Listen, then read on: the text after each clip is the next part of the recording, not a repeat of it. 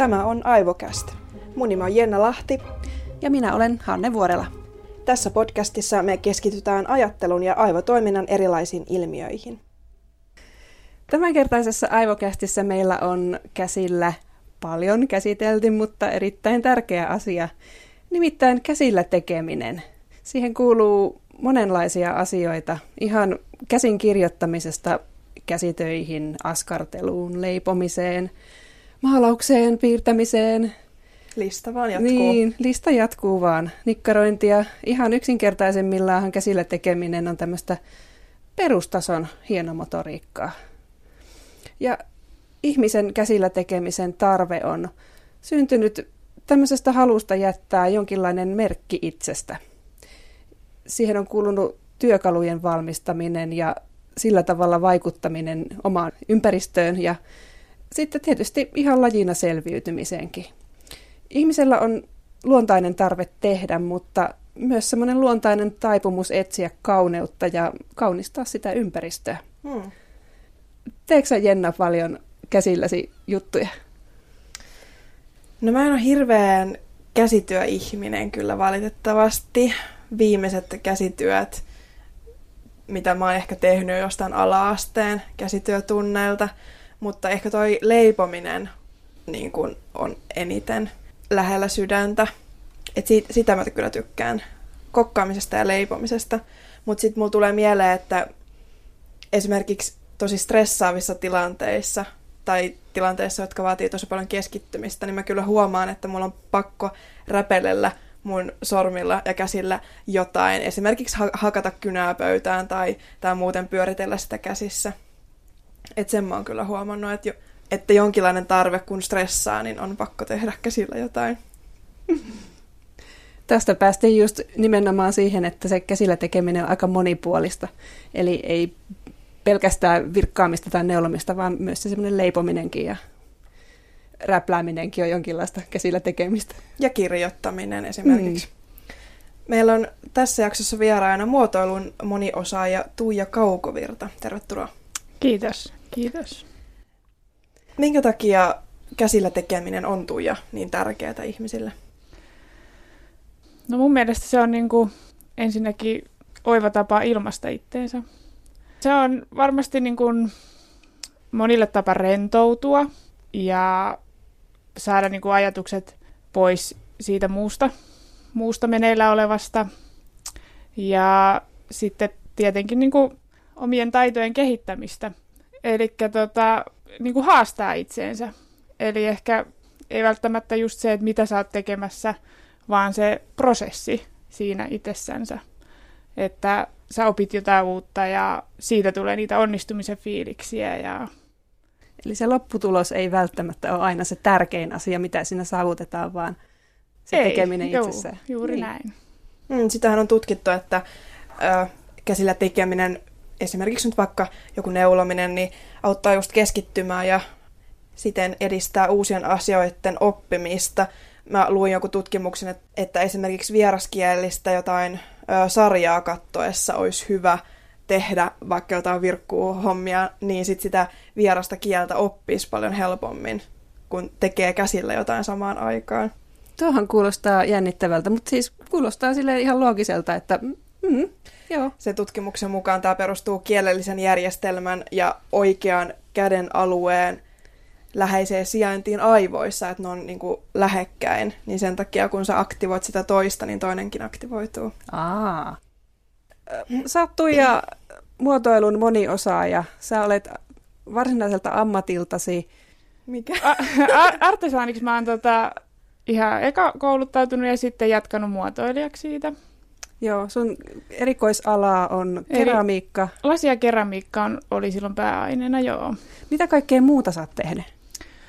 No, mähän on tunnetusti, e, siis kiinnostaa niin kuin hyvin monet materiaalit, eli on ihan pienestä pitäen ollut niin kuin kiinnostunut kaikenlaisesta käsillä tekemisestä. Vaikka nyt on ollut tämä lasiakeramiikka, mulla on niin kuin vahvana puolella myös nämä pehmeät materiaalit, eli on tosiaan niin kuin, kokemusta löytyy erilaisista materiaaleista. Huovuttamisesta? Huovuttamista ja no artesaaniopinnoissa on käynyt ihan ompelua ja kangaspuita ja Mikä sai sut innostuun kovista materiaaleista, niin kuin just keramiikasta? No ehkä niin kuin, kun oli pienen, tai niin kuin nuorempana on tutustunut, tai ehkä se on helpompi niin kuin, aloitetaan sitä kutomisesta ja jostain pehmeistä materiaaleista, niin ehkä sitten kiinnostus siihen, että no mitä näistä muista voi saada. Ja olimme kyllä niin kuin pienenä puukässästäkin kiinnostunut. Että ehkä se, että kiinnostus vaan, että mitä, miten erilaiset materiaalit toimii ja miten niitä pystyy hyödyntämään. Sitten sun osaaminen on laajentunut aivan ammatiksi asti. Oot pitkään ollut töissä kaupan alalla askartelubisneksessä. Joo. Ja nykyisin sä teet myös kakkuja. No niin, se on tämmöinen vähän, no en nyt sano uudempi, mutta tämän hetken semmoinen aluevaltaus, että... Miksi sä kiinnostut leipomisesta?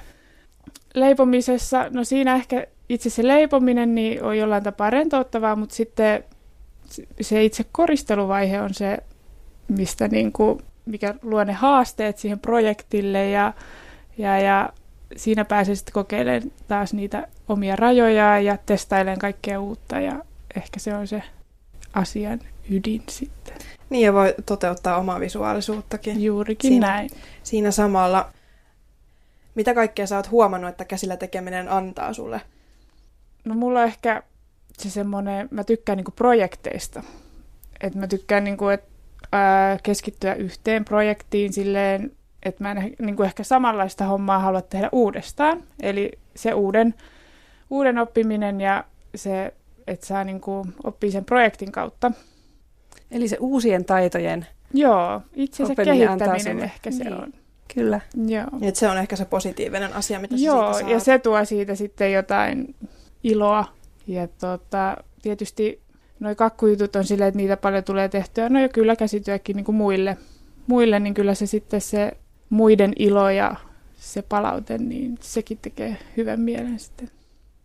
Niin tässä kun sivuttiin, että käsityöt on ikään kuin projekteja, että se ei haittaa, vaikka sä et saisi sitä valmiiksi. Et ideana ei ole se, että pyrkii siihen valmiiseen tuotokseen, vaan että tärkeintä on se itse prosessi, niin tämäkin voisi ehkä auttaa sietää sitä keskeneräisyyttä, mikä ehkä mulle henkilökohtaisesti itse on todella vaikeaa. Että jos mä jonkun asian aloitan, niin mä en saa sitä pois mun mielestä ennen kuin se on valmis. Niin ehkä just tämän tyyppisten juttujen tekeminen voisi tässäkin auttaa. Niin, ja ehkä noissa käsityöprojekteissa sekin on vielä, että se projekti ei saa olla liian iso sulle, että sä tavallaan osaat sen tehdä loppuun asti, tai pystyt, tiedät, että pystyt suorittamaan sen loppuun asti, vaikka se ei valmistuisikaan.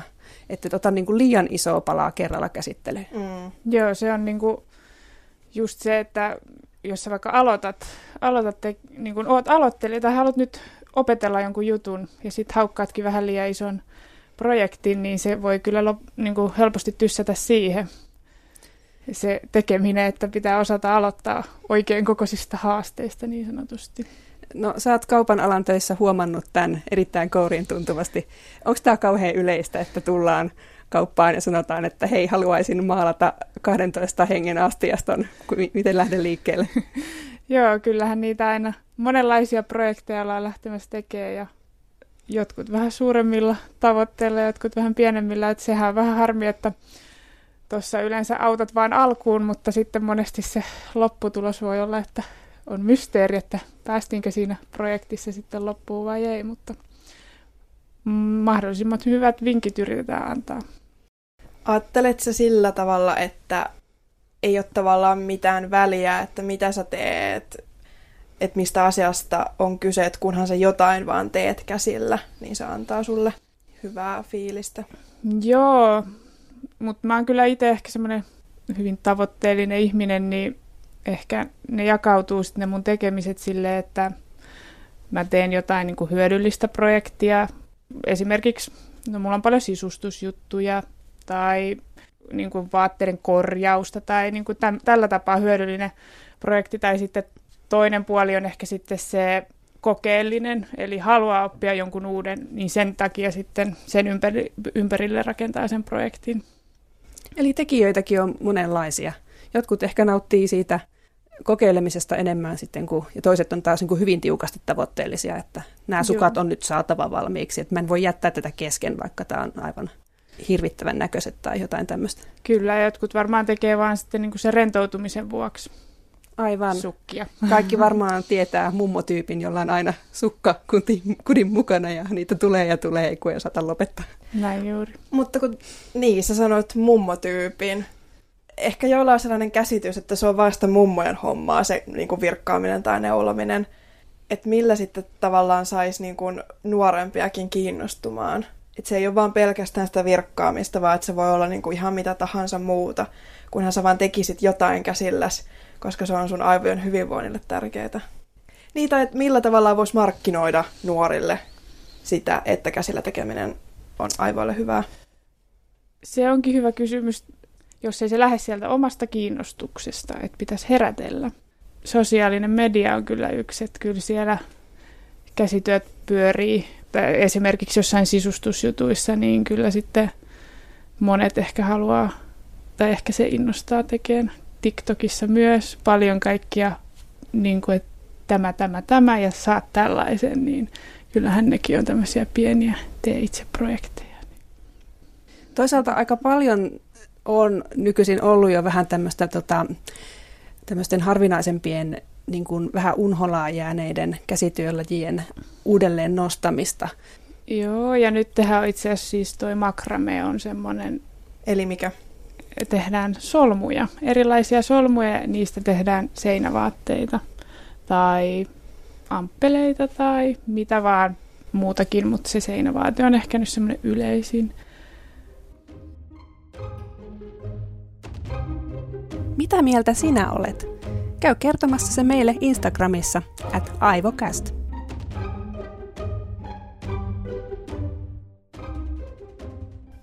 Jos vielä puhutaan näistä hyödyistä, että mitä käsillä tekeminen tuottaa aivoille, niin käsillä tekeminen muuttaa myös ihan aivojen fysiologiaa ja kemiallisia reaktioita, eli siis vapauttaa ihan serotoniinia ja endorfiinia sekä sit myös vähentää sitä kortisolia, eli sitä stressihormonin eritystä.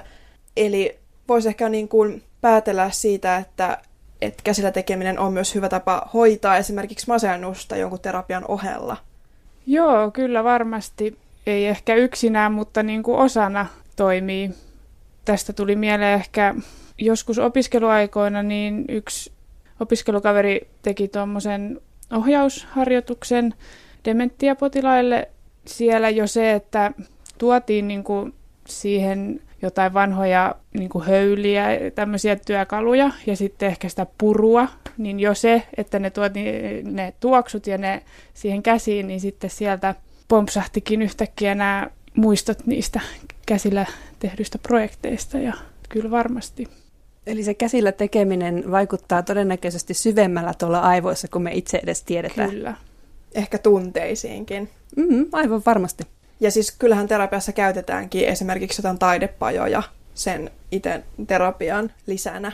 Kyllä, ja tietääkseni suljetulla osastolla esimerkiksi tuota, sairaalassa myös tämmöinen niin savitöiden tekeminen ja askartelu on hyvin semmoista suosittua, koska se antaa käsille tekemistä kuitenkin. Joo, ja noissa nimenomaan ehkä se just se prosessi, ei niinkään se, että mitä tehdään, vaan että pääsee tekemään. Nimenomaan. Sulla on itsellä hyvin monipuolinen tausta käsillä tekemisestä ihan jo kotoa. Miten tämmöiset asiat, että kotona tehdään jo asioita käsillä ja niitä näkee sitä käsillä tekemistä ympärillä, onko sillä ollut ihan selkeästi vaikutusta siihen sun oman, omaan uravalintaan vai näkisit sä, että se on enemmän siitä omasta motivaatiosta kiinni? Kyllä on vaikutusta. Se käsillä tekeminen on arvo. Ja tota, kun pienestä asti on kannustettu ja sitä tuetaan, sitä tekemistä, niin kyllä sillä on suuri merkitys, merkitys siihen kiinnostukseen sitä käsillä tekemistä kohtaan. Toki itse on aina kiinnostanut myös niin kuin selvittää erilaisia ongelmia, mutta tota, kyllä sillä on vaikutusta sillä, että sitä näkee, että näin voi asioita hoitaa ja että sitä, niitä, sitä käsillä tekemistä ja sitä tuotoksia arvostetaan, niin kyllähän se vie eteenpäin. Mm, jokaisella varmaan on jonkinlainen kokemus siitä, että kun on tuonut jonkun käsityön kotiin, että miten siihen on suhtauduttu. Juurikin näin. Joo. ja meillä ainakin on kyllä saanut aina, aina positiivista palautetta. Näkisikö sä, että nykyään vanhemmat osaa antaa sitä positiivista palautetta paremmin kuin ennen? Näetkö tämmöistä kuinka paljon sun työssä? Sanotaan ehkä niinpä, että en kyllä ole törmännyt itse kauheasti, että negatiivista palautetta tulisi. Mitä sulla on omia havaintoja siitä ihan ammatin kautta, että kuinka paljon käsityön tekemistä arvostetaan tai onko se merkityksellistä?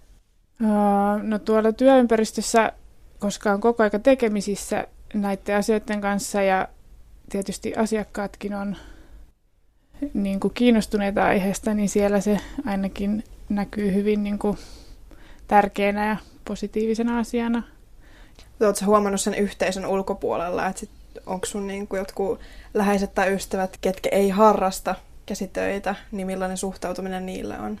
Tai uudet tuttavuudet, kun sä kerrot, että, että sulla on käsityötaustaa. Niin Joo, siis positiivista vastaanottoa saa kyllä aina, kun kertoo, että olen tehnyt tällaista, voin tehdä tällaista, niin ei kyllä tule negatiivista. Että kyllä tota, uskon, että yleinen arvostus käsitöitä tekemis, käsillä tekemistä kohtaan on. Niin, ehkä osa syy siihen, miksi me haluttiin tehdä tämä jakso, on se, että käsitöistä puhutaan koko ajan vaan enemmän ja enemmän, mutta silti tuntuu, että vaikka niitä arvostetaan, mutta niitä ei kuitenkaan samaan aikaan tehdä enää niin paljon, jos vaikka mennään parikymmentä vuotta taaksepäin ajassa. Et nyt kun on kaikki tietotekniikka, digilaitteet, että ne jotenkin on korvannut nykypäivänä käsityöt. Niin, tai se semmoinen tekeminen on siirtynyt ehkä enemmän sinne nettiin. Voisiko melkein ajatella näin? Mutta toisaalta siis tästä viriää keskustelu myös ehkä uusavuttomuudesta. Mm, kyllä, tuntuu, että kaikki tehdään nykyään valmiiksi ja mulle tulee mieleen esimerkkinä vastaan kaupan hyllyltä, että banaanitkin on pilkottu jo valmiiksi sen pieneen purkkiin, mikä maksaa maltaita, että ajatus taustalla on ehkä hyvä, että autetaan ihmisiä, mutta vähän tuntuu, että yli menee välillä. Että ei enää mitään tarvitse tehdä. Kohta keksitään jotain laitteita, mitkä sitoo kengännauhatkin, tai siis nykyään käytetään kenkiä, missä ei ole kengännauhoja. Käsillä tekemisen hyöty on ihan kiistatta todistettu, että mitä se tekee hyvinvoinnille ja aivoille, niin voiko sitten kuvitella, että tämmöisistä vähän niin kuin peruskansalaistaidioista oltaisiin jo luopumassa. Mutta toisaalta, mikä sitten on tärkeä taito, minkä pitäisi ihmisen osata? Just keskustelimme tästä vähän aiemmin, että perunan kuoriminen. Niin. Tarviiko nykyihmisen esimerkiksi osata kuoria perunaa? Mitä mieltä Tuija oot? No kyllä tarvii. entäs, entäs kengänauhojen sitominen? Samaa, samalla linjalla, että kyllä, kyllä mun mielestä. Ja onko sunkin mielestä tehty ihmisten elämästä jotenkin ihan liian helppoa nykypäivänä? No joo, ehkä tietyillä, että en mä nyt valmiita panaa, niin noita palasia ehkä haluaisi ostaa, mutta tota, itselle tulee vaan semmoinen, että no joo, aikaa ei ehkä ole niin paljon, niin sen takia sitten päädytään ehkä noihin valmiisiin ratkaisuihin, mutta kyllä itselle tulee ainakin jotain niin kuin hyviä fiiliksiä just siitä, että no mä pystyn itse tekemään tuon, että miksen tekisi. Niin, totta. Toi ajankäyttöhän meillä vähän niin kuin jäkin tästä uupumaan. Me mietittiin tätä asiaa just sen tekemisen kautta, mutta toisaalta onhan siellä tietysti jonkinlainen ajansäästökin, että jos saat, jos saat jotain valmiina. No mutta ei se perunan kuoriminen kyllä paljon aikaa vie. Että... Riippuu tekijästä. No joo. Ja se on ehkä just se hetki, kun sä keskityt siihen perunan kuorimiseen, niin ehkä sellaisia hetkiä tarvitaan niin kuin päivään. Siis nämäkin tuntuu jotenkin niin mitättömiltä pieniltä asioilta ehkä jotenkin mielestä, mutta jos, jos tällaiset kaikki pienet käsillä tekemiset sit häipyy siitä normaalista elämästä, niin ei se, ei se aivoillekaan tee sitten hyvää. Mm, mitä oikeastaan sitten jää jäljelle? Tästä tullaan taas tähän kysymykseen sit hyödyllisestä joutilaisuudesta tai siitä keskittymisestä yhteen asiaan kerrallaan. Ihminen ja tämmöinen käsillä tekeminen ja sen konkreettisuus on kaksi tämmöistä niin hyvin toisiinsa kietoutunutta asiaa, mutta kyllä enemmän ja enemmän sitä tekemistä on siirtynyt nettiin, sähköisen muotoon, niin kuin esimerkiksi just sanomalehdet ja valokuvat ja mm. ääni. Mutta miten sitten ihmisen käy, kun sitä tekemisestä ei jääkään enää semmoista konkreettista jälkeä, kun ei tarvitse kirjoittaa käsin enää yhtään mitään? Niin, kaikki tehdään puhelimella tai tietokoneella. Mitkä on sun omat kokemukset koulun käynnistä? Opit paljon paremmin asioita, Hanne, jos sä kirjoitat käsin muistiinpanoja? Kyllä, mä oon huomannut, että mä edelleen tarvin sitä, että mä kirjoitan käsin ylös, mitä mä ymmärrän ja mitä mä opin, vaikka mä en palaisi siihen mun muistiinpanoon enää jälkikäteen. Mutta joku siinä on, että kun se käy tuolta niin kun aivojen ja käsien kautta, niin se muisti, painuu muistiin paljon herkemmin. Joo, mäkin olen huomannut samanlaista hyötyä ja mulle sellainen visuaalisuus siinä mielessä, että mä saatan tehdä eri väreillä niin kuin kirjoittaa asioita, että samalla värillä ne asiat, mitkä kuuluu yhteen ja niin poispäin. Toki siis tätäkin voi tietokoneella tehdä, maalata niitä tekstejä eri väreillä, mutta jotenkin se vaan konkretisoituu paljon paremmin, kun kirjoittaa siihen vihkoon eri väreillä. Miksi, se, miksi se tuntuu tietokoneella niin suurelta vaivalta se värien käyttö? Se on erittäin hyvä kysymys. Mä en tiedä, mistä se johtuu, mutta mulla on myös aika kuvamuisti, voisin sanoa, että kun mä katon sitä mun muistiinpanovihkoa ja sitten näen ne eri värit siellä, niin jotenkin mä hahmotan sen paljon helpommin tai muistan mä oon myös miettinyt, että, että miten käy lapsille, kun toki siis alakoulussa vielä opetetaan kirjoittamaan, mutta kun hyvin nopeasti siirrytään niihin digilaitteisiin, on opetuksessa se tabletti mukana melkein 247, niin miten käy niin kuin lasten kirjoitustaidolle? Joo, mä oon miettinyt tätä ihan samaa, koska kyllä siinä joku on, että se hienomotoriikan harjoitus tarvii kuitenkin sitä käsillä tekemistä myöskin. Ja siis ennen vanhaanhan käsiala oli semmoinen asia, millä niin kuin ylpeiltiin, että mulla on todella kaunis ja selkeä hyvälukuinen käsiala, ja sitten taas niille, jotka oli sitten pikkusen niin kömpelempiä sillä, tai vaati enemmän harjoitusta sen kirjoittamisen kanssa, niin heitä pidettiin jotenkin vähän tota, no, toisen arvoisina. Niin, vaatii enemmän opetusta niin, sitten heillä. Ja kyllä meilläkin siis jo äidinkielen vaikka jotain kokeita, niin siis sai miinuspisteitä, jos se teksti oli sellaista, että siitä ei saanut selvää. Ja näissä vanhoissa ylioppilaskokeissakin ennen tätä sähköistymistä oli yhtenä arvostelukriteerinä äidinkielen kokeessa käsiala. Että sä, sä sait miinuspisteitä, jos ei ollut tarpeeksi hyvää. Niin tätäkin mä oon miettinyt näiden jos hypätään lukioon ja korkeakouluun, näiden pääsykokeiden ja ylioppilaskirjoitusten sähköistyminen.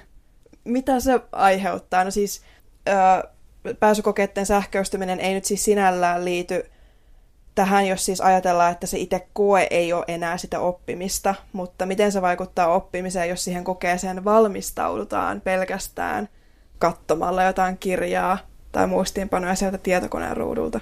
Mm. Mutta onhan se nyt ihan eri asia. Mm, siitä häviää se konkreettinen ulottuvuus, että se on kuitenkin siinä käsillä ja pystyt tarkastelemaan sitä monelta eri kulmalta. Ja se on ihan tutkitusti todistettukin, että, että kun sä itse kirjoitat sen, kun sä joudut jokaisen yksittäisen kirjaimen kirjoittamaan erikseen, niin sä opit, että ne lauseet jää paljon paremmin päähän. Mm, aivan. Mitä sä Tuija itse ajattelet tästä sähköistymisestä, kun kaikki vaan on tietokoneella? Joo, kyllähän se sitä nykypäivää on, mutta mä menen ihan tuohon samaan kategoriaan, että kyllä mä silti haluan jotain kirjoittaa käsin, vaikkei niihin sitten palaiskaan, mutta jotenkin se jää paremmin mieleen. Et ehkä siinä tulee sitten haasteeksi se, että niin kuin eri oppimistavat, että jos joillekin se pelkkä sähköinen on tosi vaikea, niin... Niin, totta. Ja jos ei sitten muita tapoja koulussa niin, opeteta. Niin, eli mm. ei huomioida sitten näitä. Erilaisia oppijoita. Mm. Mm.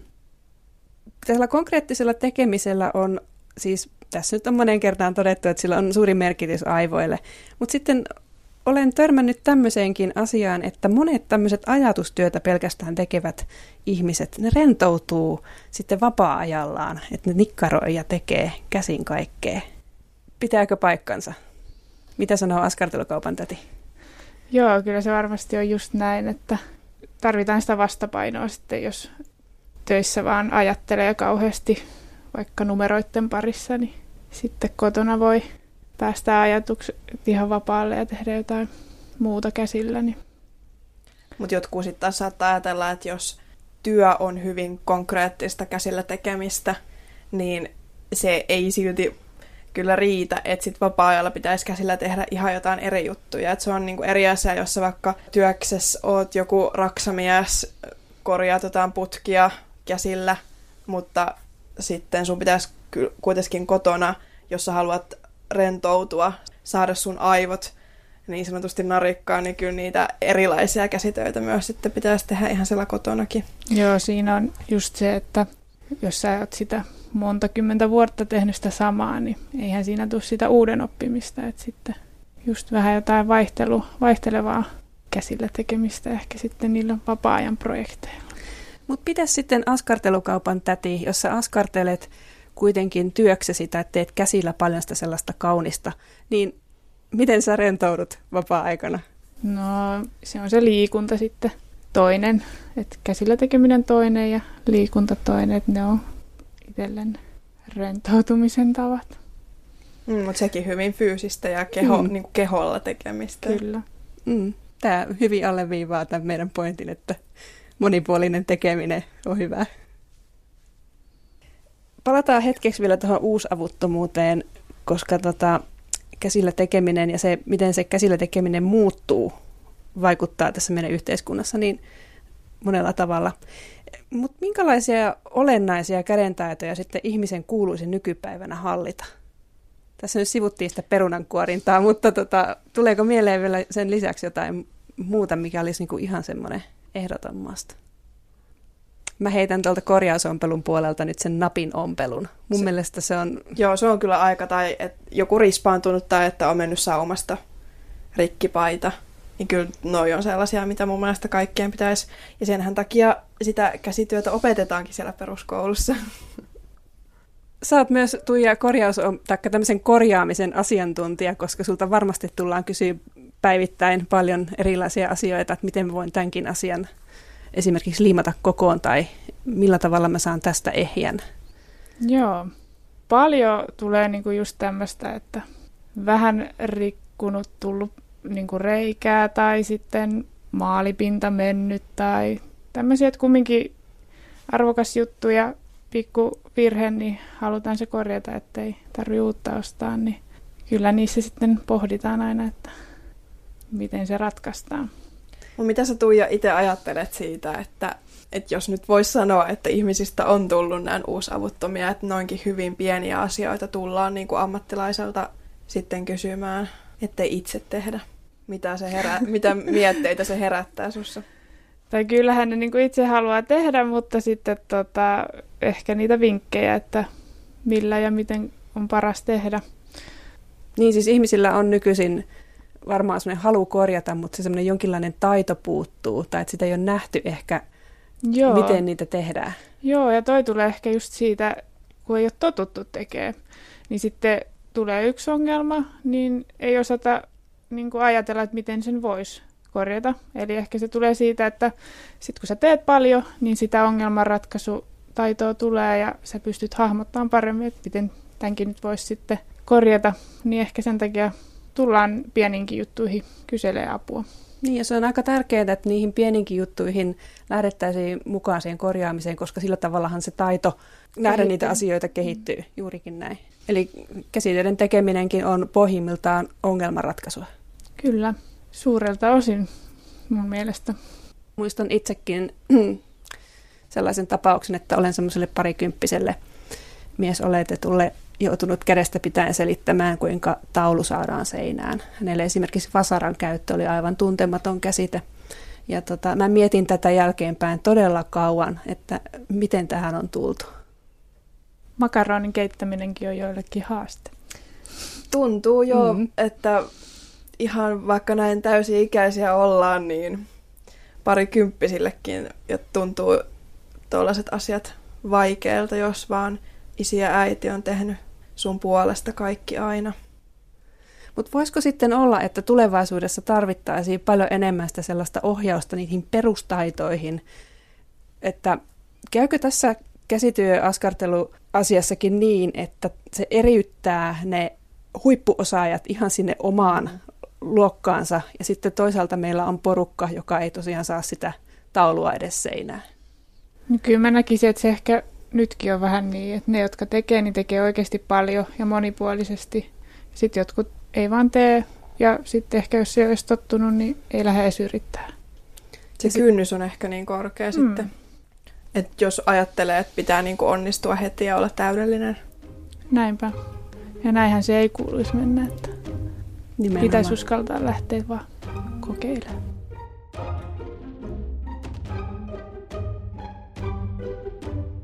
Kiitos kun pääsit vieraaksi muotoilun moniosaaja Tuija Kaukovirta. Tämä oli Aivocast.